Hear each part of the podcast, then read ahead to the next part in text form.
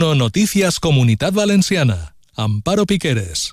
7.128 milions d'euros és el, fons el fons d'anivellament que hauria de rebre la comunitat valenciana fins a 2027.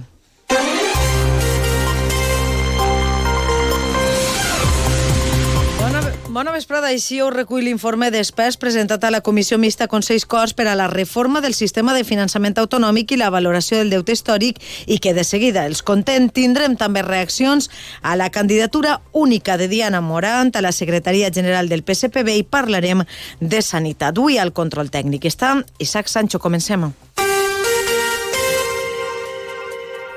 La comunitat valenciana necessitaria rebre de l'Estat 1.782 milions d'euros de mitjana cada any durant aquesta legislatura per a igualar-se en finançament a la resta de comunitats. Això mentre no arriba la reforma del sistema autonòmic i es faria a través d'un fos d'anivellament que sumaria en 4 anys 7.128 milions d'euros. Núria Moreno. Ho diu l'últim informe dels experts del Comitè sobre Finançament nomenat per les Corts. El seu president, Francisco Pérez ha xifrat en 43.000 milions d'euros el deute valencià que ve de l'infrafinançament. Nuestra estimación es que el 78% de la deuda de la comunidad se explica por estos tres motivos. La infrafinanciación colectiva, la infrafinanciación relativa y los costes financieros. La compensación de la deuda tiene que mirarlo todo y después ya se entrará a discutir cómo se hace. Ruth Merino, consellera d'Hisenda, diu que percep sintonia entre els grups polítics després de la presentació d'aquest informe dels experts. Una propuesta de legislatura en la que igualarnos al 99% de la media de financiación con el resto de comunidades es en lo que nos vamos a basar, pero de una forma posibilista. Es la postura de la que, en la que se apoyará el gobierno de Carlos Mazón para exigir esta, esta reivindicación. He percibido una armonía y una, bueno, un consenso y un convencimiento por parte del resto de los miembros de la comisión, de los grupos políticos. I què diuen aquests grups polítics? La portaveu d'Economia del PP, Mari Carmen Contelles, defensa que encara hi ha temps per a plantejar aquest fons d'anivellament abans de l'aprovació dels pressupostos generals de l'Estat. Lo que exigim al govern de Pedro Sánchez és una reforma del sistema de financiació. Mentre aquest model se renova, per supòs que tenim que arribar a una solució, i una solució és este fons, este fons de nivelació i que avalen números i datos des del PSPB diuen que sempre han defensat els interessos de la comunitat. El seu portaveu adjunt, Toni Gaspar, demana ara valentia al Consell de PP i Vox. Valentia i demanar ja. Som els que més podem reclamar. Perquè els experts ho diuen. És que n'hi ha una part injusta. Però bueno, la iniciativa li correspon a qui li correspon. Nosaltres, quan hem estat eh, al govern, també hem portat la iniciativa en aquest tema. En compromís volen que este debat es traslladi al Congrés dels Diputats. Escoltem el seu síndic Joan Baldoví. Aquesta proposta que se vote així, que vagi a Madrid i que es vote, i que tot el món es retrate, perquè, clar, en el deute, nosaltres no sabem què pensa este govern, per una part, Vox, que no volen que es condoni el deute, i per l'altra apareix el senyor Mazón demanant que sí que es, que es perdone.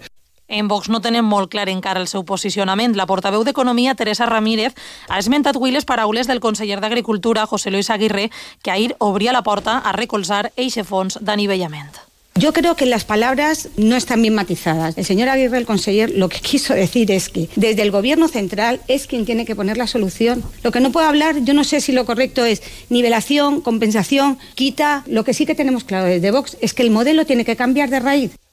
Canviem d'assumpte. El portaveu adjunt del PSPB en les Corts, Toni Gaspar, s'ha referit avui a preguntes dels mitjans a l'acord entre les tres precandidatures que optaven a liderar el partit perquè siga finalment la ministra de Ciència, Diana Morant, l'única esperant a succeir a Ximo Puig en la secretaria general, evitant així anar a primàries, si bé encara falta saber com es concreta l'acord i la composició de la futura executiva, Núria. Gaspar celebra l'acord entre els tres mosqueters, així s'ha referit als tres precandidats, Morant i els secretaris provincials del PSPB a Alacant i València, Alejandro Soler i Carlos Fernández Bielsa, ara diu cal treballar respecte a si s'obre una finestra d'oportunitat per a la comunitat amb Diana Morant com a líder del PSPB en mantindre la seva cadira en el Consell de Ministres, Gaspar ha dit el següent. Estoy convencido de que nuestra futura secretaria general y ministra, como siempre ha hecho, antepondrá los intereses de los valencianos, desde la lealtad que le debe, evidentemente, al gobierno de España. Eso es la política. Hay lealtades, hay tal, pero también están los intereses de los valencianos y ella los pondrá eh, por encima de todos. Per la seva banda, el secretari general de Socialistes eh, de València, Carlos Fernández Bielsa, ha afirmat que el seu, al seu compte de Facebook que ha decidit fer un pas al costat en la seva aspiració a dirigir el PSP-PSOE en substitució de Ximo Puig perquè vol, ha dit, un futur millor i compartit per a tots i totes. I la vicepresidenta segona i consellera de Serveis Socials, Igualtat i Habitatge, Susana Camarero, considera positiu que socialistes valencians vagin a tindre una líder forta i interlocutora vàlida, dit amb el govern valencià per saber a qui dirigir-se en referència a Morant. Amparo Sánchez. Camarero no ha entrat a valorar el perfil de Morant i confia que siga una líder forta per arribar a acords amb el govern valencià tener una persona con la que se pueda dialogar, con la que se pueda llegar a acuerdos, a consensos, es lo que está buscando el presidente Mazón desde el principio. Yo espero que cuando Diana Morán se convierta definitivamente en la secretaria general, pues se siente, tenga esa eh, reunión con el presidente Mazón y que empiecen a trabajar de la mano en los asuntos importantes. A més, confia que Morant, des de la seva responsabilitat afegida com a ministra, reivindique les necessitats de la comunitat valenciana, especialment en el Consell de Ministres. I al voltant de 30 treballadors de l'empresa Marie Claire denuncien a la signatura textil per les indemnitzacions en els acomiadaments. Els empleats portaven, segons el parer de la mercantil de Vilafranca, en els pròxims mesos. Castelló, Juanjo Tobar. Fins que es resolga el procés judicial, Marie Claire no podrà declarar la insolvència de l'empresa, el que implica una paralització del concurs de creditors, negant de moment l'entrada de qualsevol inversor. José María Gutiérrez, de Comissions Obreres. Que el concurso se paralice y esta opción que parecía ser, según Jordi, el administrador concursal, eh, había posibilidades de esa continuidad pues se paralice. A més, també el Fons de Garantia Salarial, el Fogasa, tampoc podrà fer front a les 160 indemnitzacions restants fins que el judici finalitze. I la direcció de Mercadona, el comitè ha decidit dins de l'estratègia de compartir els beneficis, repartir mitja prima addicional entre els més de 100.000 persones que formen la companyia, que s'uneix a la prima que per objectius tradicionalment reparteixen cada any. D'aquesta manera distribueix en 2024 un total de 600 milions d'euros amb la la seva plantilla un 50% més que en 2023, quan la quantitat repartida va ser de 405 milions. Segons s'ha confirmat la cadena de supermercats, des que es va posar en marxa aquesta mesura en 2021, ha repartit amb el personal més de 5.580 milions d'euros, el que asseguren reflecteix el compromís amb el creixement compartit i el benefici mutu. I el turisme internacional, les dades de l'aeroport Alacant, el GES Visaix d'Obra no han marcat la tendència en l'economia de la província d'Alacant durant el primer trimestre de 2023. Igualment, la l'evolució de l'ocupació continua sent favorable segons, segons les últimes dades difoses per l'Institut d'Estudis Econòmics INECA Alacant Pepe Requena. Tanto el turismo como la obra nueva se han convertido en las grandes palancas económicas de la provincia de Alicante en el tercer trimestre del 23, según INECA.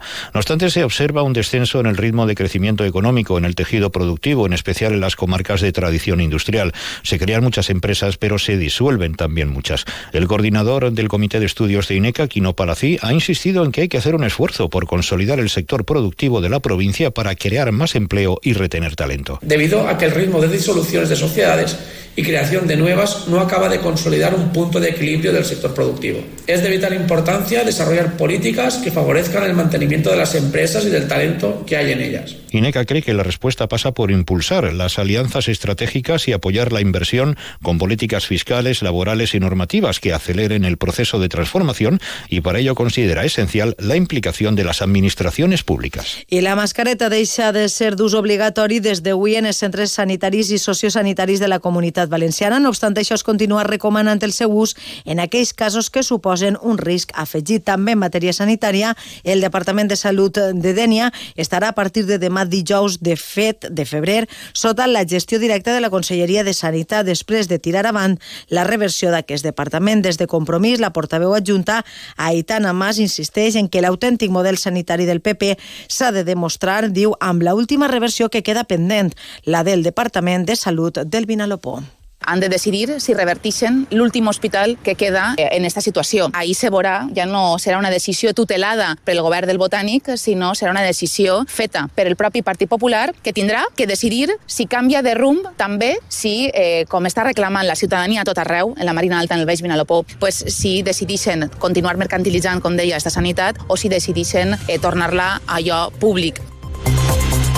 En quant a l'oratge, el cel de la Comunitat Valenciana presentarà avui, últim dia de gener, intervals nubosos baixos en zones de l'interior, disminuint a cel poc nuvolós a partir d'aquesta vesprada. Les temperatures amb pocs canvis respecte a les últimes jornades. Arribem així a les 2. Bona vesprada.